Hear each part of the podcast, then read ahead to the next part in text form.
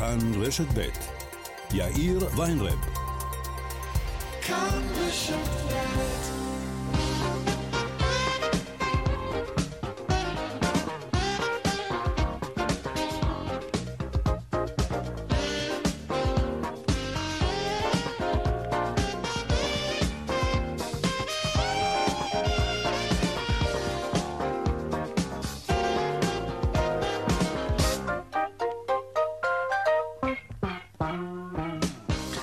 קצת אחרי ארבע ועוד שש דקות כאן צבע הכסף ברשת ב' יום רביעי. שלום לכם בהפקה עידו קורן, טכנאית השידור שלנו היום היא נויה המשיח. הדועל של צבע הכסף, אתם יודעים, כסף, כרוכית, כאן.org.il. אני יאיר ויינרב, מעכשיו עד חמש. אנחנו מיד מתחילים.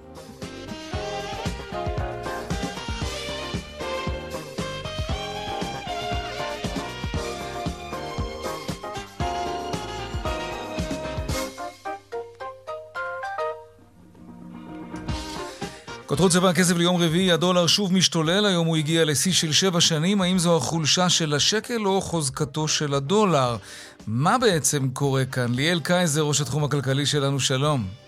שלום יאיר, צהריים טובים. אז קודם כל, לדבר שאין עליו מחלוקת, וזו העובדה שבאמת שער הדולר מגיע לשיא של יותר אה, משבע שנים אה, ביחס לשקל שלנו, נסחר, אה, השער היציג שלו נקבע על שלושה שקלים ושמונים ושש אגורות, הוא לא היה כל כך גבוה בערך מאז אה, אמצע 2016, אפילו בימי תחילת הקורונה, שזה השיא המשמעותי האחרון, השקל שלנו לא היה כל כך אה, חלש מול הדולר, והאמת היא שכמו שאתה אומר, אה, במקרה של ההיחלשות הנוספת של השקל היום מול הדולר, הסיבות הן דווקא יותר...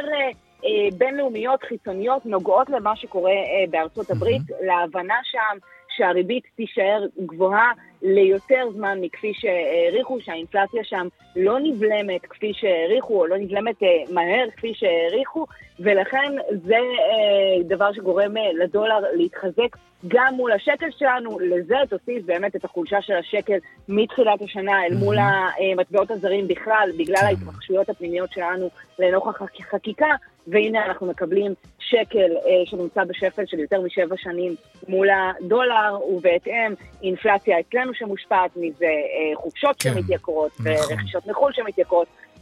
והכל עובד לרעתנו במקרה הזה. ליאל קייזר, תודה רבה על תודה. הדיווח הזה. עוד מעט אנחנו נרחיב גם בעניין השקל דולר. צעדת ירושלים יצאה לדרך, ובין הצועדים גם אלפי נוצרים אוהבי ישראל שמשתתפים בה, למרות היריקות שחטפו נוצרים בימים האחרונים. הנה כך זה נשמע, לפני זמן קצר, טעימה.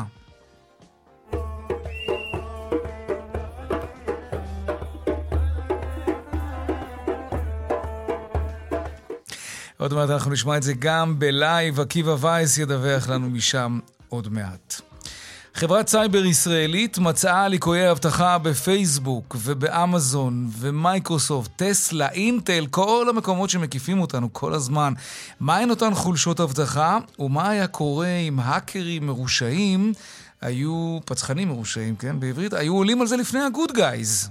נשאל את השאלה הזאת עוד מעט. פקקים איומים בדרך להופעות בפסטיבל התמר, המונים פספסו את ההופעות שהם כל כך רצו לראות. מה יעלה בגורל כספם? סיון סיסאי תעדכן עוד מעט. הציבור נוהר אל הפקדונות עם הריבית הקבועה, הציבור מרגיש כנראה שהריבית בדרך למטה, לא בטוח שבצדק אגב, אז הוא מגדר את עצמו כדי להרוויח משהו מהריבית הגבוהה כרגע. נדבר גם על זה. ושימו לב לסיפור הבא. חברת לוויינים אמריקנית שלא פינתה את הלכלוך שלה מהחלל, כן, מהחלל, היא חטפה קנס על זה שהיא מלכלכת את החלל. זה אמיתי. רוני ועדן יהיו כאן עוד מעט עם הסיפור הזה, וגם מנהל סוכנות החלל הישראלית, החלל הישראלית. העדכון משוקי הכספים כרגיל לקראת סוף השעה. אלה הכותרות כאן צבע הכסף, אנחנו מיד ממשיכים.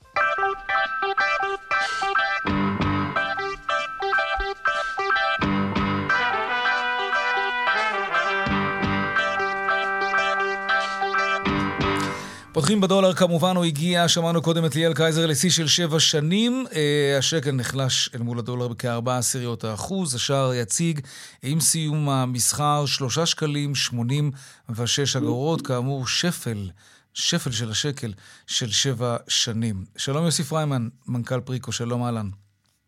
שלום, שלום, שלום וברכה. הדולר לא עוצר. לא, אבל יש לנו בעצם כמה גורמים שחברו יחד והם למעשה יצרו את האירוע. אנחנו צריכים לזכור שאנחנו בימי החג, כאשר יש מעט פעילים אז רף הרגישות יורד, mm-hmm. ובאופן טבעי כשיש הוראות טיפה יותר גדולות, הן מיד יוצרות את המתנודות שאנחנו רואים. חלק מזה כמובן בא בגלל הירידות החדות שראינו אתמול בוול סטריט. הירידות הללו של בין אחוז לשני אחוזים יוצרים מצב שבו הגופים המוסדיים צריכים לבוא לשוק ולקנות מטח, וזה בדיוק מה שהם עשו. ולכן היה לנו ביקושים יחסית גדולים לימים שבהם יש מעט שחקנים בשוק, וזה העלה אותנו יחסית מהר מאוד יותר. לרמות שראינו. כן, זה פשוט כן, מורגש יותר, כי אין הרבה שחקנים. מכן, סליחה. בדיוק, אבל ראינו שגם קורה דבר יפה, וזה ההיצעים של המשכורות. היצואנים בחלקם כבר המירו לפני, חלקם באו ומכרו עכשיו, כי צריך לזכור שאנחנו בדיוק בתפר של מעבר בין רבעונים, ולכן הרבה חברות העדיפו להמתין עד שנהיה ברבעון החדש, ושלא לעשות משהו שייכנס על החשבון של הרבעון הקודם, ולכן ראינו למעשה השבוע את אותם השחקנים מגיעים ועושים את המכירות היום, עכשיו, אחר הצהריים, ולכן השערים, כשראינו אותם בבוקר, רצים לעבר רמות של 3.88, שבו וירדו עכשיו אחר הצהריים לרמות של 3.86, 3.85 ואפילו לתוך הרמות של ה-84 וחצי אבל אנחנו מניחים שסך הכל המגמה, אותו הכוח שדוחף את השערים כלפי מעלה הוא מאוד חזק ולכן בראייה קדימה אנחנו מניחים שאנחנו נראה את השערים שווים ועולים חזרה לעבר רמות יותר גבוהות כאשר התחום הזה, 86 ל-88, הוא תחום בהחלט מאוד קשה, כמו שאנחנו רואים כבר די הרבה זמן. אז בואו נסתכל עוד טיפה אה, קדימה. כמה זה יהווה שיקול אה, בבנק ישראל לפני ההחלטה הבאה, האם להעלות את הריבית? כי שקל חלש עלול, הוא לא רק עלול, הוא גם גורם בפועל לעליות מחירים. בדיוק, יבואנים כבר עושים את זה. זה גורם אינפלציוני מאוד משמעותי, אנחנו רואים את זה במחירי הדלקים בסבסוד. שהאוצר היה צריך להגדיל בצורה דרמטית כדי למנוע בעצם את עליית המחירים. אנחנו נראה את זה במחירים שאנחנו משלמים, אנחנו נשלם אחרי החג. כמובן שיבואנים שפוגשים את השערים ברמות יותר גבוהות יהיו צריכים להעלות את המחירים כי הם לא יוכלו להפסיד על היבוא. אז למעשה אנחנו צופים את אותם לחצי המחירים שגררו את בנק ישראל למלחמה באינפלציה ולהעלאת הריבית, חוזרים חזרה לקדמת הבמה, ואני מניח שבנק ישראל יהיה מאוד קשה שלא לשוב ולהעלות את הריבית כדי לבלום את אותם הלחצים האינפלציוניים. טוב, אנחנו נצטרך להמתין ולראות, אבל על פניו נראה שזאת באמת הנוסחה. יוסי פריימן, מנכ"ל פריקו, תודה רבה. תודה, תודה, שיהיה חג שמח לכולם. מועדים לשמחה. טוב, עכשיו אנחנו רוצים אה, להיות בירושלים, אנחנו בירושלים, אנחנו רוצים להיות בצעדת ירושלים, הצעדה ה-68 שיצאה לדרך יחד עם אלפי נוצרים, כן, נוצרים אוהבי ישראל מכ-90 אה, מדינות. עקיבא וייס כתבנו בצעדה. שלום עקיבא, ספר לנו מה קורה שם. שלום לכם, מקווה שאתם מצליחים לשמוע אותי כאן אה, ברחוב בצלאל, יש פה באמת, כמו שאמרת, 90 מדינות, באמת אפשר לראות פה באמת אפשר לראות את הילדים שאוספים פה את הדגלים מהתיירים, מהקבוצות שמשתתפים בצעדה פה, אבל באמת אה, כמעט נציגים מ-90 אה, מדינות אה, הגיעו לכאן לחגוג את צעדת ה-68, צעדת ירושלים בחג הסוכות, כמדי שנה ברחובות ירושלים. הצעדה הזאת התחילה בגן סאקר, רחוב בצלאל, ומגיעה עד למתחם התחנה. שם צפוי אירוע חגיגי שם עם במה והופעות. אבל אה, כן, חגיגה ממש אה, גדולה, זה התחיל כבר בבוקר בגן סאקר, הפנינג אה, גדול, עם הרבה מאוד אירועים לכבוד החג. ו... תגיד, עקיבא, לא, לא כדי חלילה לקלקל את החגיגיות, אבל האירועים של הימים האחרונים, נוצרים שחוטפים יריקות מיהודים דתיים ב, בעיר העתיקה בירושלים, משהו מזה נשאר, נמצא באוויר, אנשים מדברים על זה? בכל זאת אנחנו מדברים על אלפי נוצרים שהגיעו להשתתף בצעדה הזו. אני חייב להגיד לך שדווקא היחס פה בין הצועדים לתושבים, שאתה יודע, שעומדים בצדדים, אתה יודע, על הכביש בעיקר אה, הצועדים, ובצדדים אפשר לראות את התושבים שירדו, משתתפים בצעדה. כן. יש פה אווירה חגיגית, אני לא רואה פה איזה מתיחות, דווקא רואה כיפים, אה, אתה יודע, אומרים שלום, כל אחד עם הזה שלו. כן. יש, יש פה אווירה ממש חגיגית אה, בשמחת הרחובות ירושלים. זה משמח לשמוע. יופי. עקיבא וייס, תודה רבה. מועדים לשמחה. מועדים לשמחה, חג שמח, תודה. טוב. הבוקר בכאן רשת ב' ראיינו אה, ליאל קייזר וסולימאן מסעוד את השר לביטחון לאומי איתמר בן גביר ודיברו איתו על ענייני היום, וכידוע לא חסר על מה לדבר איתו, כן? בכל מקרה, במהלך הריאיון אה, השיחה גלשה גם לעניינים קצת אחרים, כמו למשל ארבעת המינים. בן גביר סיפר שהוא רכש את המינים אצל ראש המטה שלו, חנמאל דורפמן, שיש לו דוכן לממכר של ארבעת המינים. איכשהו... אה, שאלו קייזר ומסווד את השאלה הבאה, האם, אה, השר בן גביר, כשרכשת, אה, קיבלת חשבונית, קבלה? הנה התשובה. אני לא מכיר מוכרי שוק ארבעת המינים שמוציאים קבלות. אני מכירה, יודע, אני מכירה. אז אני לא מכיר, אבל עד כמה שאני יודע, כולם יודעים שמי שהולך לדוכנים כאלה לא מקבל חשבונית, ואני גם יודע שחנמל מדווח מאלף ועד תף שלום עורך הדין אלעד פנחס, מומחה בעבירות מיסים וצווארון לבן, הרצוג פוקס נאמן, אהלן, מועדים לשמחה. תגיד, היינו זמנים לששון, כן. תודה. מי ש... אה, גם מי שמוכר ארבעת המינים מחויב לתת חשבונית, או שעסקים כאלה של פעם בשנה, עסקים מרעיים כאלה, בתחום הדת והמסורת, פטורים מזה? אה, תראה, אני אעשה את החלק הטכני, אני אשתדל לעשות קצר. כן. אה, אין איזה פטור מיוחד לענייני, או לעסקים בתחום הדת והמסורת.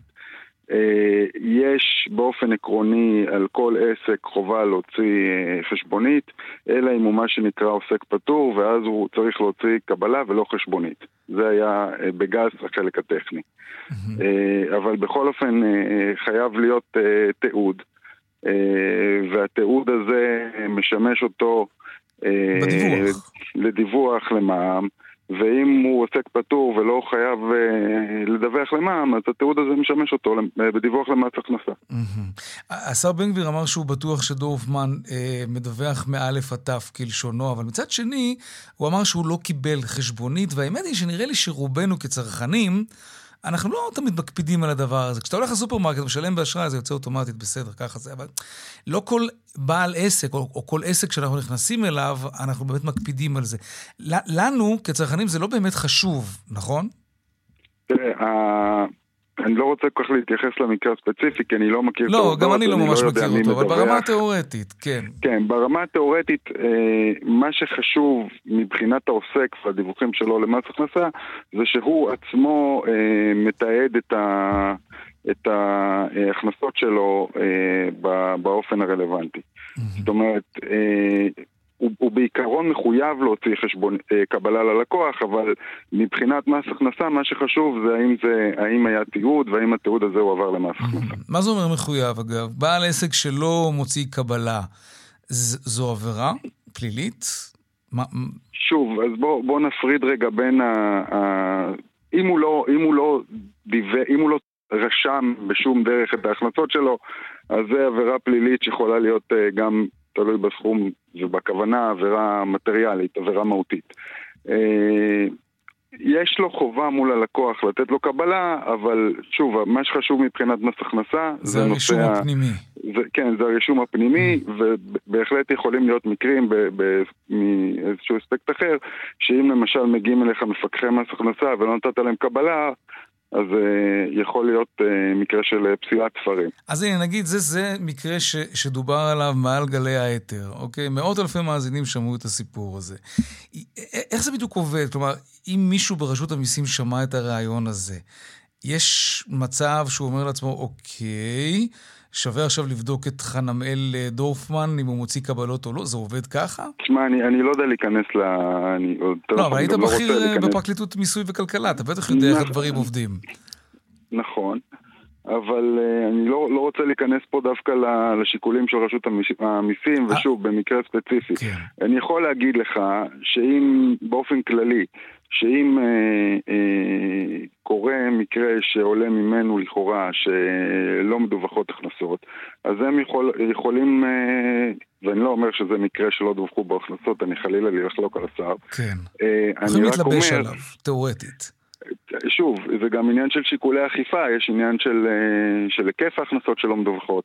זה גם, אה, גם יכול להיכנס לפול. כן, תגיד, עד כמה ההון השחור, ההון הלא מדווח, הוא מכת מדינה אצלנו. חד משמעית מכת מדינה, הוא לא מכת כן? מדינה רק אצלנו. על אילו היקפים מכת... אנחנו מדברים? אני לא זוכר בדיוק, אבל למיטב זיכרוני הערכות ש... שהיו זה עשרות מיליארדי שקלים. עשרות מיליארד, מיליארדי שקלים שמסתובבים ככה בלי שום תיעוד. בעצם נכנסים מכיס לכיס. כן. לא, לא, לא, בהכרח, לא בהכרח בצורות האלה, יכול להיות הרבה, הרבה דרכים להעלמות מס. יש מדינות שהחקיקה והאכיפה היא, היא יותר רצינית מאשר זו שקיימת כאן אצלנו בישראל, נכון? האמריקאים לא. למשל, אף אחד לא מתעסק איתם בדברים האלה.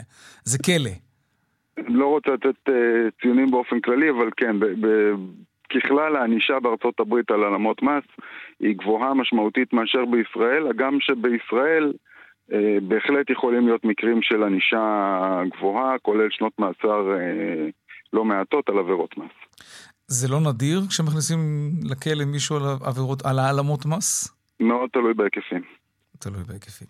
עורך הדין אלעד פנחס, לשעבר בכיר בפרקליטות מיסוי וכלכלה, מומחה בעבירות מיסים וצווארון לבן, תודה רבה לך על השיחה הזאת. תודה לך. להתראות, חג שמח, מועדים לשמחה. טוב. ביי.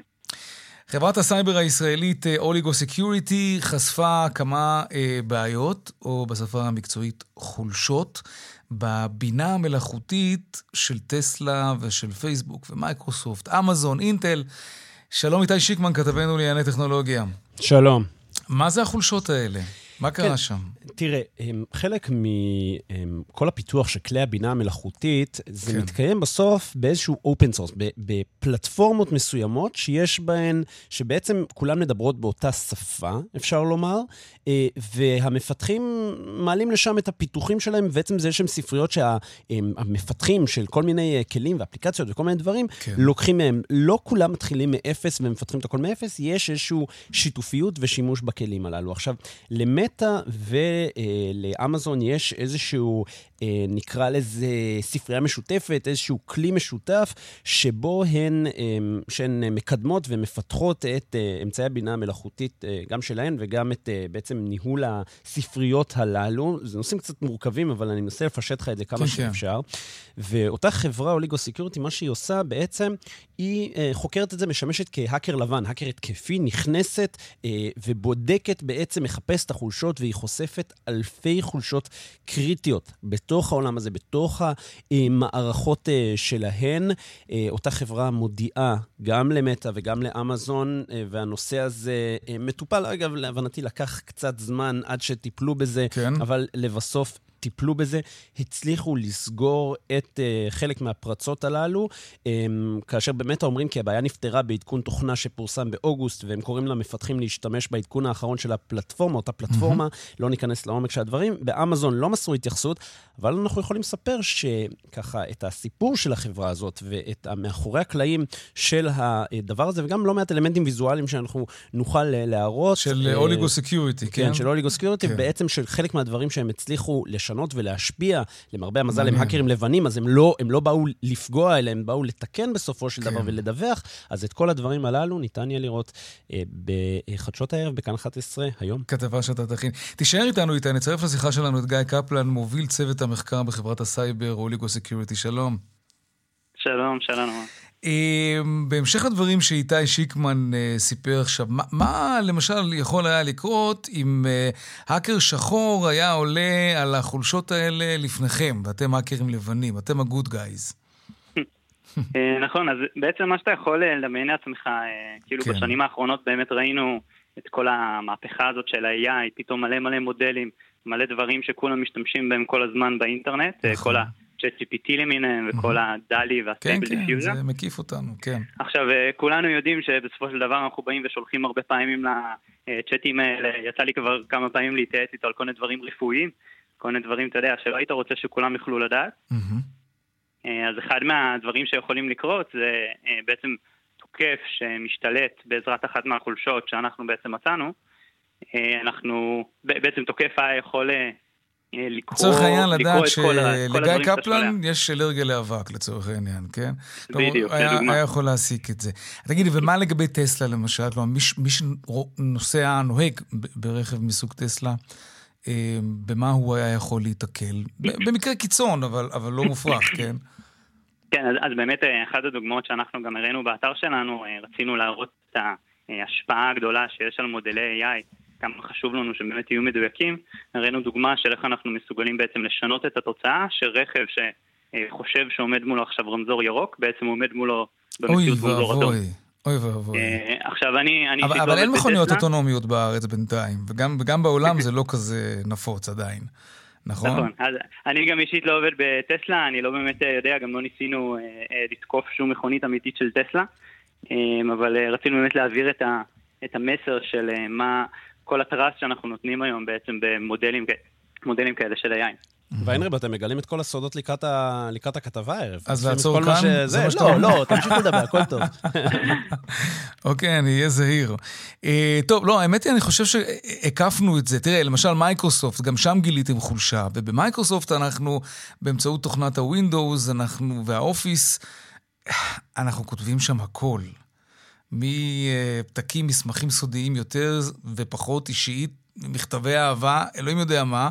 אה, זה מאוד לא נעים אם באמצעות פרצה בפלטפורמה הזאת מישהו היה מגיע למסמכי הווארד. תנסו לדמיין את זה, זה, זה נורא ואיום, נכון? לגמרי. לגמרי, וזה בדיוק מה שגרם לנו לרצות בעצם להיכנס ולהתחיל לחקור את התחום הזה, כי בעצם נורא היה חשוב לנו להיכנס ולנסות למצוא את כל החולשות האלה לפני שבאמת, ה, אה, איך שאתם קוראים להם, ה-bad guys, אבל תגיד, ומוצאים אותם לפנינו. את, אתם נכנסים בסמכות וברשות, כלומר, אתם מנסים לפרוץ נגיד למוצרים של טסלה, אמזון, מייקרוסופט, פייסבוק, אה, ואם אתם מצליחים אז אתם מתריעים, אבל מותר לכם בכלל לעשות את זה? אז, אז כמו שאמרתי קודם, לא באמת נכנסנו ותקפנו אקטיבית אף אחד. כן. אה, מה שעשינו זה יותר, אה, אני יכול נגיד אה, לתת לך דוגמה, נגיד אני רוצה עכשיו למצוא פגיעות באיזשהו רכב. אז אני יכול לקנות לעצמי עכשיו איזושהי טויוטה, ולנסות להבין איך אני יכול לפתוח לה את הדלת בלי ש... בלי המפתח האמיתי. עכשיו זה לא אומר שהלכתי באמת ברחוב וניסיתי לפתוח מכוניות של כן. אנשים, אבל זה פשוט אומר שיש לי את היכולת. אוקיי. טוב, כיד הדמיון. גיא קפלן, מוביל צוות המחקר בחברת הסייבר Oligo Security, תודה רבה. תודה רבה. איתי שיקמן, החלטתי בכל זאת להשאיר לך כמה דברים לכתבה שתשודר הערב, בחדשות הערב, בכאן 11. מעריך את זה מאוד, יאיר ויינר, תודה לך. מועדים לשמחה לשניכם, תודה. להתראות. טוב, קצת דיווחי תנועה.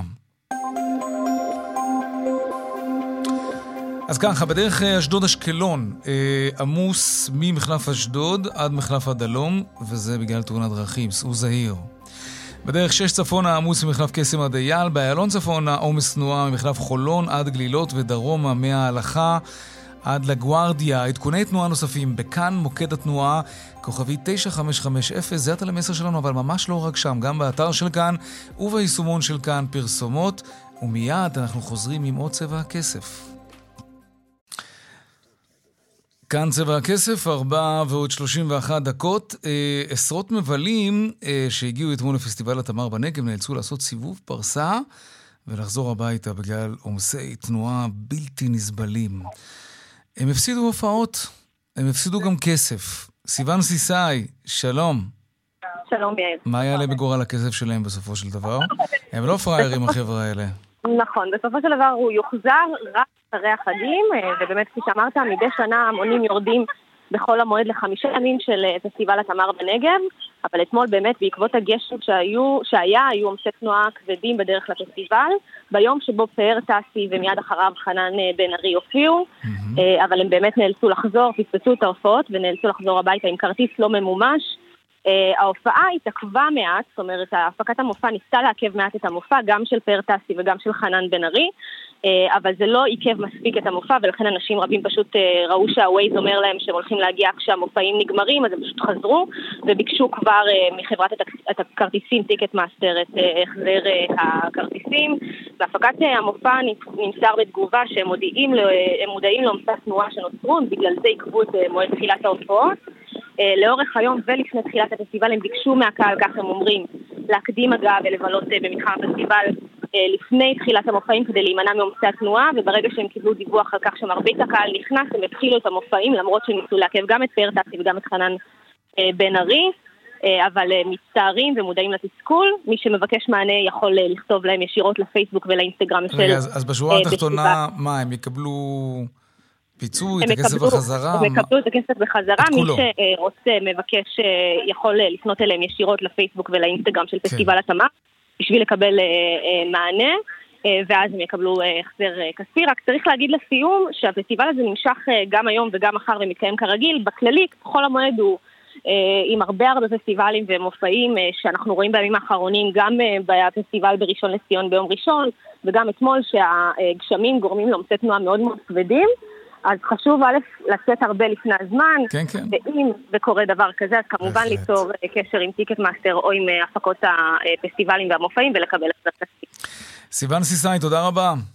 תודה רבה. לעניין הבא שלנו, אף אחד עוד לא ממש יודע מה יהיה עם הריבית. אה, יש לבנק ישראל חתיכת דילמה, אבל יש מי שבהחלט מנחש ומתנהג כאילו שהוא יודע. והמישהו הזה זה הציבור, זה אנחנו. הציבור מתברר בהיקפים די גדולים. מתחיל ללכת, אה, ויותר מזה, על פי חלק מהדיווחים אפילו נוהר, אל הפקדונות עם הריבית הקבועה. שלום אייל ראובן, מנכ"ל טאור מבית מגדל שוקי הון, אהלן. אחר צהריים טובים. כלומר, הציבור חושב שמכאן זה יכול רק לרדת, אה, ולכן הם מסנדלים בעצם את הכסף שלהם להרבה זמן, עם, עם הריבית הנוכחית, שהיא ריבית גבוהה, רגע לפני שהם מעריכים שהריבית תרד, ואז חבל. אמרת הכל נכון, כולל את התוספת שלך מסנדלים. בוא נדבר על זה רגע, כי באמת צריכים לסגור את הכסף ולסגור אותו לתקופה של לפחות שנה, כדי באמת ליהנות מרמת הריבית היותר גבוהה שהבנקים שמתחרים ביניהם בעת הזו, לגייס יותר פקדונות מהציבור, כי זה מאפשר להם להגדיל את כמות האשראי שהם מוכרים למעשה החוצה. אה, אז מתחרים על הכסף, ואם מסתכלים רגע על המערכת הבנקאית, אז אפשר להגיע בקלות, בשנה קדימה, אה, בעד סגירה של הכסף בש... לשנה, לריבית קבועה של כחמישה אחוזים. Mm-hmm. לעומת הריביות המשתנות, שאם אתה מסתכל בהשוואה, נגיד פועלים זה שלוש תשע, ולאומי הם הכי פחות בריבית המשתנה לשנה שתיים תשע, מזרחי טפחות הכי גבוהים, ארבע שש. אז רואים שיש מרווח גבוה יותר לטובת הריבית הקבועה. ואם מעריכים שהריביות לא ימשיכו לעלות מכאן, הריבית כבר יחסית גבוהה, וכולם מחכים, גם בעולם, גם בארצות הברית, גם נגיד הבנק המקומי, חכה לעוד אינדיקציות לגבי האינפלציה. ככל והאינדיקציות הקרובות ימשיכו את המגמה שראינו, mm-hmm. שהאינפלציה מצטננת ומתקררת ודועכת, אמנם בקצב איטי, אבל יורדת, כנראה שלא ימשיכו להעלות את הריבית בצורה משמעותית, אולי עוד פעימה אחת. Mm-hmm. ואם מסתכלים על המרווחים בין הריביות, בריביות המשתנות לריביות הקבועות, אז התשובה היא כנראה כמו בפתיח שפתחת והסברת, שהיא נכונה יותר לריבית קבועה לטווח mm-hmm. כמה שיותר ארוך. אנחנו רואים לגמרי שינוי מגמה. כלומר, אם הציבור עד לפני כמה חודשים רץ והפקיד פקדונות בריבית משתנה, כי הוא הסביר לעצמו, שהיועצים הסבירו לו, שקרה... שהריבית עוד תעלה. בדיוק, okay. אוקיי. שאנחנו בעיצומו של תהליך הריבית והוא רצה להיצמד לתהליך הזה, עכשיו מבינים שכנראה הריבית היא לקראת הסוף, mm-hmm. והקצה אולי עוד פעימה אחת, והמרווחים היום טובים יותר לריביות הגבוהות תשמע, הקבועות. חוקי הכלכלה ההתנהגותית אה, אה, קובעים די באופן נחרץ שגם מי שמגדר את עצמו עכשיו והריבית פתאום תעלה, עדיין אנשים ירגישו פספוס. למה לא חיכינו קצת? תשמע, אני חושב שההבדלים... ההבדלים לא, לא יהיו כאלו מהותיים, צריך להבין, אה, כל כן. העלאת ריבית היא באזור ה-2.5 פרומיל 0.25, אין פה עוד הרבה לאן להעלות את הריביות, המשקים לא יוכלו לשאת את מחיר הכסף הזה, לכן חושבים לדעתי נכון מי שהיום מבקשים כן. לקנות ודאות. עכשיו תמיד הוודאות היא, היא באיזשהו סוג של פרמיה, אם הריבית תעלה, נכון. אבל יש עוד חלופות. תגיד, אחד, יש... כן, כן. לא, סליחה שקטעתי אותך, תמשיך. תשמע, יש כלי שלא צריך, אה, אה, בעצם אנחנו לא צריכים, אה, אחד, לא לסגור את הכסף, לסנדל את הכסף, כמו שאמרת, כן. וזו נקודה חשובה, נושא הנזילות.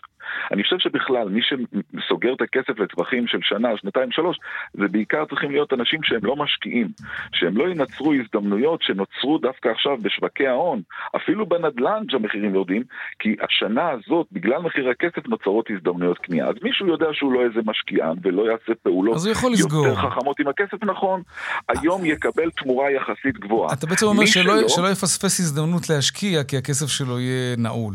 בדיוק, כן. וזה מה האלטרנטיבה לא לפספס. אגב? אתם אבל גם... בואו נשלים את הנקודה כן. הזאת, יאיר. האלטרנטיבה היא קרנות כספיות. יש עולם שלם שנקרא קרנות כספיות, שיושבות למעשה זה, על כן. המכ"מים של מדינת ישראל. המכ"ם של בנק ישראל לשנה היום קדימה זה 4-7. זה פחות או יותר, הקרנות האלה, אחד, אפשר לקנות אותן בכל יום ולמכור אותן בכל יום. כלומר, אתה שומר על נזילות. והריבית גבוהה. בדיוק, תשואת הפדיון, מה שנקרא, כן. כי זה סוג של אג"ח, שהיא כמעט חסרת סיכון, כן? זה אגרות חוב מאוד צרות של המדינה. זה בסביבות 4.5 עד 4-7, כן. ואם הריבית תמשיך ותעלה, גם המכ"מים שיונפקו יהיו בריאות ביותר גבוהה. אז אתה מקבל גם את ההמשכיות, אם תהיה, של עליית ריבית, וגם את הריבית הגבוהה. ואתה כן. שומר על נזילות. הפרמיה, כן. המחיר, 3-4 פרומיל בשנה. מי אמר שאי אפשר ליהנות גם מריבית גבוהה? אייל ראובן. מודעות חשובה מאוד כן. בהקשר הזה, רק שתבין את המספרים. 580 מיליארד נכנסו לפקדונות בשנה האחרונה, רק 560 מיליארד לקרנות הכספיות. אה. זה פשוט מודעות וידע של הציבור. אנשים עדיין מעדיפים את, ה... את המוצרים של הבנקים, מרגישים יותר בטוח שם משום מה. צריך אה, רק להבין כן. את הדברים, כי בסוף מלווה של מדינת ישראל הוא בטוח יותר כן. מה, מהבנקים. או לפחות לא פחות. ובוודאי אם הוא קצר. אייל ראובן, מנכ"ל אה, טאון מבית מגדל שוקי ההון, תודה רבה. על השיחה ועל ההסברים. חג שמח, מועדים לשמחה. כל טוב. טוב. שלום רוני קולמן ועדן בן שלוש. שלום, שלום. מה שלומכם? בסדר, מה שלומך? אין, אין, יכול, לא יכול להיות יותר טוב מזה. באנו לשאול מה שלומך לפני הכל. אני, אני בסדר גמור, אני בסדר גמור. אתן הולכות לברונו מרס? רוני, את הולכת? אל תשבור לי את הלב. אני ניסיתי להשיג כרטיסים באמת כן. בכל מאודי. אפילו לא ניסיתי, מה יש לי לעשות? ו... ולא הצלחתי. למה לא אמרת לי? היה לי אתמול כרטיס, נתתי אותו. מה, אתה רציני? חינם, כן, פרגנתי. חינם אין כסף. סתם, נראה לך, באמת. רוני, אבל מה יש לך? רגע שברת לי את הלב. אני חייבת להגיד משהו באופן כללי לכל המופעים האלה. בסוף, אני הייתי בכוורת, זו הפעם האחרונה שהייתי בפארק הירקון. גם אני, בפסטיבל ערד בשנת 90. אני לא, באיכות שלהם הייתי, וחייבת לומר שאני ממש אוהבת את כוורת, ויש לי את כל התקליטים שלהם, ואפילו קניתי פטיפון בשבילם, אבל ראיתי אותם רק מהמסך. לא רואים שם כלום, זה צפוף, זה לא נעים, זה לא כיף. אבל בואי תשווי את כוורת ל... זה לא קשור להשוות, אין סיבה ללכת לפארק הירקון. אני בפעם האחרונה... בנות, זה לא... אני בפעם האחרונה שהייתי בפארק הירקון כן. היה ב Imagine Dragons, די לאחרונה. אני הייתי ב Guns N' Roses, וזה היה באמת רחוק, אבל עדיין נהניתי. אני נגד. במגבלות המרחק. לגמרי. טוב. בוא נשים איזה שיר של ברונו מרס ברקע, מה אתה אומר? אה? נויה משיח בחרה את השיר הזה. כל הכבוד למאי משיח, אחלה בחירה. נויה משיח, כן. נויה משיח, סליחה. נויה. נויה? נויה. אני מביכה את עצמי בשידור, פשוט זה מה שאני עושה. לא נתת לנו לשיר. טוב, אה, רק שתדעי, רוני, ש... תהיה עוד הופעה בקרוב, הוא לא נכון, בא רק להופעה. נכון, אז הערב יופיע. בפארק הירקון מול 60 אלף צופים. זאת ההופעה הראשונה שלו מתוך שניים, כמו שכבר אמרנו, ונמכרו סך הכל לשני ההופעות. שתי הופעות. שתי ההופעות, תודה יאיר. 120 אה, אלף כרטיסים, אה, וכמובן, תתקיים במוצאי שבת ההופעה הבאה. אוקיי, ורוני, אתה תספר לנו על המחירים, מופקעים? כמה עלו הכרטיסים? אני אגיד לך מה, הכרטיסים... בגולדן רינג, מה היה? בגולדן רינג, אה, האמת שאני לא יודעת, אני יודעת להגיד לך על ה-VIP, ששם הכרטיסים עלו 955 שקלים. אבל זה VIP, כאילו אם אתה מתקמצן על עצמך ורוצה ללכת כן. לדשא, זה עלה הרבה יותר זול. לא כל אחד... אה, יכול להרשות לעצמו, נכון? אני גם לא, לא יכולה להרשות לעצמי. איזו אמירה פריבילגית. חד משמעית, אני בתור מישהי שלא יכולה להרשות לעצמה. זה פריבילגיה, בטח גם אלה שמפגינות בקפלן. הופה, הופה, הנה, מכניס פוליטיקה, די, זו תוכנית כלכלית, יאיר, באמת. הכל פה כלכלה. אז אה, ברונו מרס עשה פה פשוט הישג שלא נראה פה בישראל אה, מאז שנות ה-90, מאז שמייקל אה, ג'קסון ומדונה הגיעו לפה לארץ, כל אחד בנפרד כמובן, לא, לא ביחד. הוא הצליח לעשות את זה גם. והוא הצליח לעשות את זה גם, סולד אאוט של 120 אלף כרטיסים בתוך שעות ספורות, זה משהו שלא ראינו פה. וגם צריך להגיד משהו על ההפקה הישראלית, שבסוף... איכשהו תמיד מצליחים להביא לישראל דווקא את האומנים האלה שכבר בשלהי הקריירה שלהם, ויותר קשה להביא לפה אומנים שיש להם. אבל הפעם לא. והפעם לא. כן. הפעם חידוש מרענן. וזה קצת מראה שבעצם הקהל הישראלי צמא, שיביאו לפה אומנים חזקים באמת. כן, יש גם הרבה ישראלים אגב שנוסעים לחוץ לארץ להופעות. ממש. יש חברות נסיעות שמסדרות את זה. ממש, זה מצוין. כן. קולפליי וביונסה, הבנתי שהם אה, בשיא הביקוש אה, בטיסות הישראליות. במעבר חד, באנו לדבר על עוד משהו, חוץ מברונו מרס. רצינו לשאול אם יש לכם חליפת חלל. אה, לי אין עדיין. אני גם לא רכשתי, אבל ארכוש בקרוב כנראה. רוני, אוקיי. תספרי למה. טוב, האמת שזה לא כזה קשור להאם יש לי חליפת חלל או לא, אלא? אבל כן. אה, רשות התקשורת הפדרלית בארצות הברית, אה, שנקרא לה בקיצור ה-FCC, אה, כנסה אה, חברה בשם דיש, על זה שבסך אה, 150 אלף דולר, על זה על שהיא מה? לא הזיזה את הלוויין שלה מהמסלול. כלומר, על זה שהיא השאירה פסולת חלל. פסולת, כלומר, היא לא נקטעה אחריה בחלל. בדיוק, לא כי נקטע כבר אחריה חשבנו שחסר בחלל. לנו סוגי פסולת. כן. אני מנסה לחשוב על כמה פסולת תהיה היום בפארק הירקון אחרי הרבה. שאנשים המון, ילכו. המון. אפשר לחטוף על זה קנסות. מתברר שזה לא רק בכדור הארץ, אלא גם גם מחוץ אה, לאטמוספירה. מחוצה לו, נכון. פשוט אה, בני אנוש אוהבים אה, זבל, צריך לדעת, אוהבים כן. פסולת. תשמעו, אבל זה לא, בואו נגיד שזה לא הלוויין היחיד שמשו... כמה? קנס. 150 אלף דולר, 150 אלף דולר על זה שהם לא ניקו אחריהם. בדיוק. אבל כלומר, היה להם לוויין בשמיים. היה להם לוויין בשמיים, אה, ששוגר בשנת 2002, והם הבטיחו ב-2012, כלומר עשר שנים לאחר שהם שיגרו את הלוויין, שהם שברגע, ינקו. ש, שברגע שהלוויין אה, ככה יצא לפנסיה, כן. אה, הם יזיזו אותו 300 קילומטר מהמסלול שלו. אוקיי, הם לא עשו את זה וחטפו קנס. האמת היא, זה לא כזה גבוה, 150 אלף דולר. האמת שזה באמת לא, נכון. אבל אבל אם הקנס קרה. הזה כן. היה על אנשים שמשאירים לכלוך במעיינות, אף אחד לא היה עושה את זה זה. חד נכון, משמעי. 150 נכון. אלף דולר למישהו שמשאיר אחריו שקית במבה. לא מוצדק, תראו אגב. יותר שקיות במבה שום בשום טן מקום. לא ייחנק יותר לעולם משקית במבה. כן. טוב, בואו נצרף לשיחה שלנו את אה, אורי אורון, מנהל סוכנות החלל הישראלית. שלום, אוהדים לשמחה, אהלן. שלום, אהלן, ערב טוב. אה, זה, זה פעם ראשונה שקורה דבר כזה, שחברה חוטפת קנס בגלל שהיא לכלכה את החלל? אה, כן, זו פעם ראשונה שגוף אה, ממשלתי, אה, מה שנקרא, אוכף את, ה, את ההנחיות, אוכף את, ה, את החוק, ולכן התשובה לזה היא כן. אבל מה אכפת לנו בעצם? כלומר, ברור שלכלוך זה דבר לא טוב, אבל החלל הוא אינסופי, ולא רק שהוא אינסופי, הוא גם מתרחב כל הזמן. אמ, אז בסדר, נו, מה, טיפה לא, זה בים, לא מה מפריע. למישהו. מה, למה? למה זה חשוב? יאיר, מה שם התוכנית שלך? צבע הכסף. הכסף. כן. It's all about, money. הופה. הכל עניין של כסף. כן. אה, יש בחלל היום כבר עשרות אלפי רכיבים שאפשר לקרוא להם השפעה. מתחילים בסנטימטרים, נגמרים בגד... בגדלים ומשקלים של טונות. וואו. פעם שהיה מעט מאוד והחוף היה נקי, אז לא היה אכפת לך אם יש פחית. נכון. העסק הזה מתחיל להיות מאוד מאוד מאוד צפוף, זה מתחיל להפריע. וזה לא זה נעלם? להפריע, למי זה מפריע? זה לא נעלם, זה לא נעלם, זה מפריע כי זה יכול להתנגש במשהו אחר, או לחליפין, במקרים מסוימים זה גם יכול ליפול ולהגיע לכדור הארץ בצורה מאוד מאוד לא נשלטת, אבל בראש ובראשונה זה יכול לפגוע בלוויינים אחרים. אבל זה קנס מאוד נמוך, לא? נזק. כן. מה זה? עדן קנס נמוך. אני לא נכנס, לכם עכשיו לגובה הקנס, זה בטוח יש פה עוד אלפי אה, שיקולים או מאות שיקולים. אבל אם שאלת למה זה מעניין, זה מעניין כי אם עכשיו גם חתיכה מאוד מאוד קטנה, שנעה במהירויות אה, מטורפות של עשרות אלפי קילומטרים לשעה פוגעת בלוויין אחר, היא פשוט נהרס. וואו. עכשיו בואו נתחיל לעשות את הקלקולציה.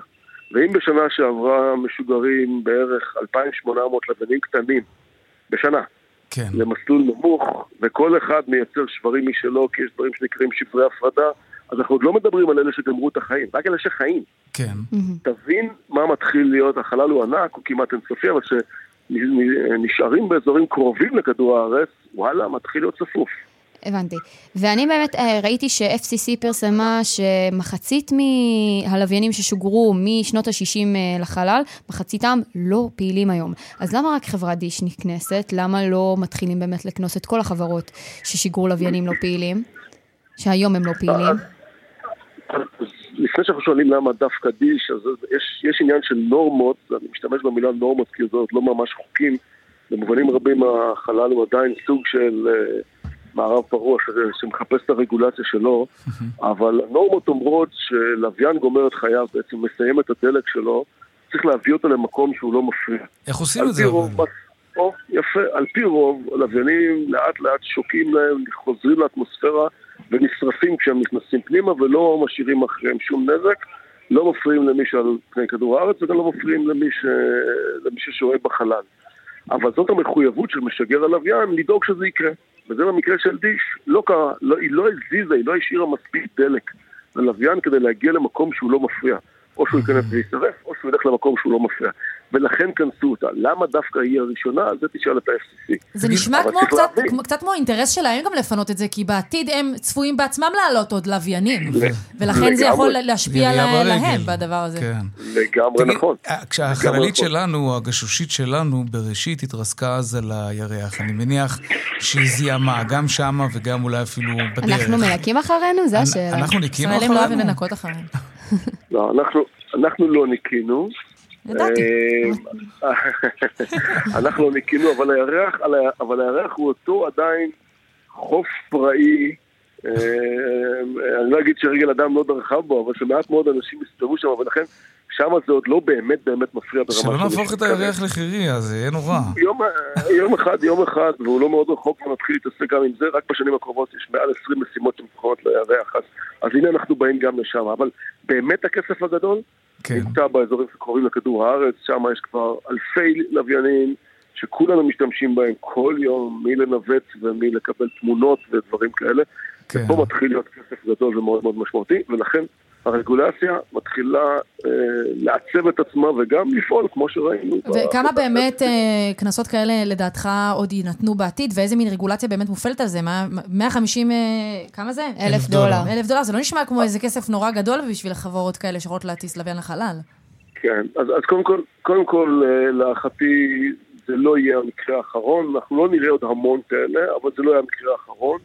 חברות הביטוח ייכנסו לזה, הפרמיות שתצטרך לשלם תלך ותגדל, ולכן אנחנו באיזשהו מקום נמצא את עצמנו באיזשהו, נקרא לזה, באיזון אה, בין האיומים האלה, ואני מניח שלא נראה את זה המון, אבל זה בפירוש נושא. עכשיו, איזה רגולציה?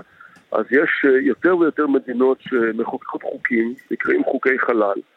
גם אנחנו בישראל בדרך לשם, לחוקק חוק חלל, שבעצם יסדיר את האחריות אה, גם של המשגר וגם של המדינה. היום הנורמות שישראל חתומה עליהן אומרות שאחריות המדינה לא משגר, אחריות המדינה, זאת אומרת, גם אם אתה ואני, יש לנו סטארט-אפ ואנחנו משגרים משהו, בסוף אחריות המדינה, אם הלוויין הזה מתנגש במשהו, וזה צריך להסביר, איך מסדירים את זה? זה חוקים. אנחנו בדרך לשם, עולם שמתפתח. הטכנולוגיה תמיד אה, מקדימה את החקיקה ואת האתיקה. תגיד, לסיום, אם ננצל את ההזדמנות שאתה כבר איתנו, אה, קראתי השבוע שאיראן הצליחה לשגר, אה, או שזה היה לפני שבועיים, לוויין לחלל. עד כמה זה צריך להטריד אותנו, טכנולוגיית החלל האיראנית? מה אנחנו יודעים על הרמה שלה? אז, אז חלל זה אה, אזור אה, גם של אה, מאבק וגם של שותפויות בין, אה, בין מדינות. המקרה שלנו ושל איראן זה אזור של מאבק. היכולת הטכנולוגית המיידית של איראן, במקרה הזה הספציפית, לא צריכה מאוד להטריד אותנו. מה שצריך להטריד אותנו זה בניית הידע, בניית היכולת. השיגור, שיגור מוצלח של לוויין אומר ש... המדינה האיראנית הולכת ומתבגרת ורוכשת אה, לעצמה יכולות שבעתיד יכולות להיות מאוד מאוד אה, מטרידות, גם ביכולות השיגור, גם בבניית אה, לווייני התצפית, אבל זה טבעה של טכנולוגיה כן. וזאת טבעה של התמודדות אסטרטגית כמו שלנו יש עם איראן. אורי אורון, מנהל סוכנות החלל הישראלית, תודה רבה לך על השיחה הזאת וחג שמח, מועדים לשמחה. תודה, תודה. להתראות. רוני קולמן, עדן בן שלוש. לא שאלנו אותו אם יש לו חליפת חלל. נכון. פעם הבאה שנראיין אותו, פעם הבאה, נשאל, אני ארשום לי. שאלה ראשונה. תגיד, יש לך חליפת חלל? תגידי לו, לא, זה חוב מהראיון הקודם. אין בעיה, רושמת לי. נראה לי זה מאוד מכביד. רוני ועדן, תודה רבה. תודה רבה. עכשיו אנחנו אה, נבדוק מה קורה בשווקים.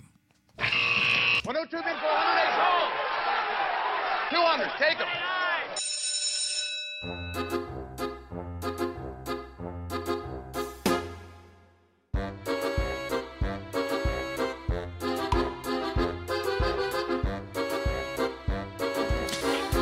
שלום רועי שביט, אנליסט אה, במחלקת המחקר של IBI בית השקעות, אהלן.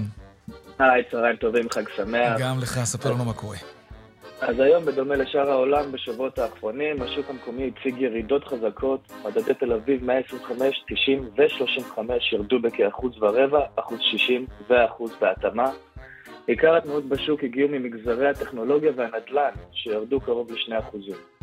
חשוב לציין שיום המסחר נסגר מוקדם היום, ומחזורי המסחר בשוק היו נמוכים משמעותית מהממוצע השנתי בכ-45%. נעבור לאירופה, שם מדדי הדאקס והסטוק 600 נסחרו בעליות קלות של קרוב לחצי אחוז. בסין, מדד ההאנג סנג הציג ירידות של קרוב לאחוז, כאשר התנאים הכלכליים הקשים במדינה ממשיכים להתגבר.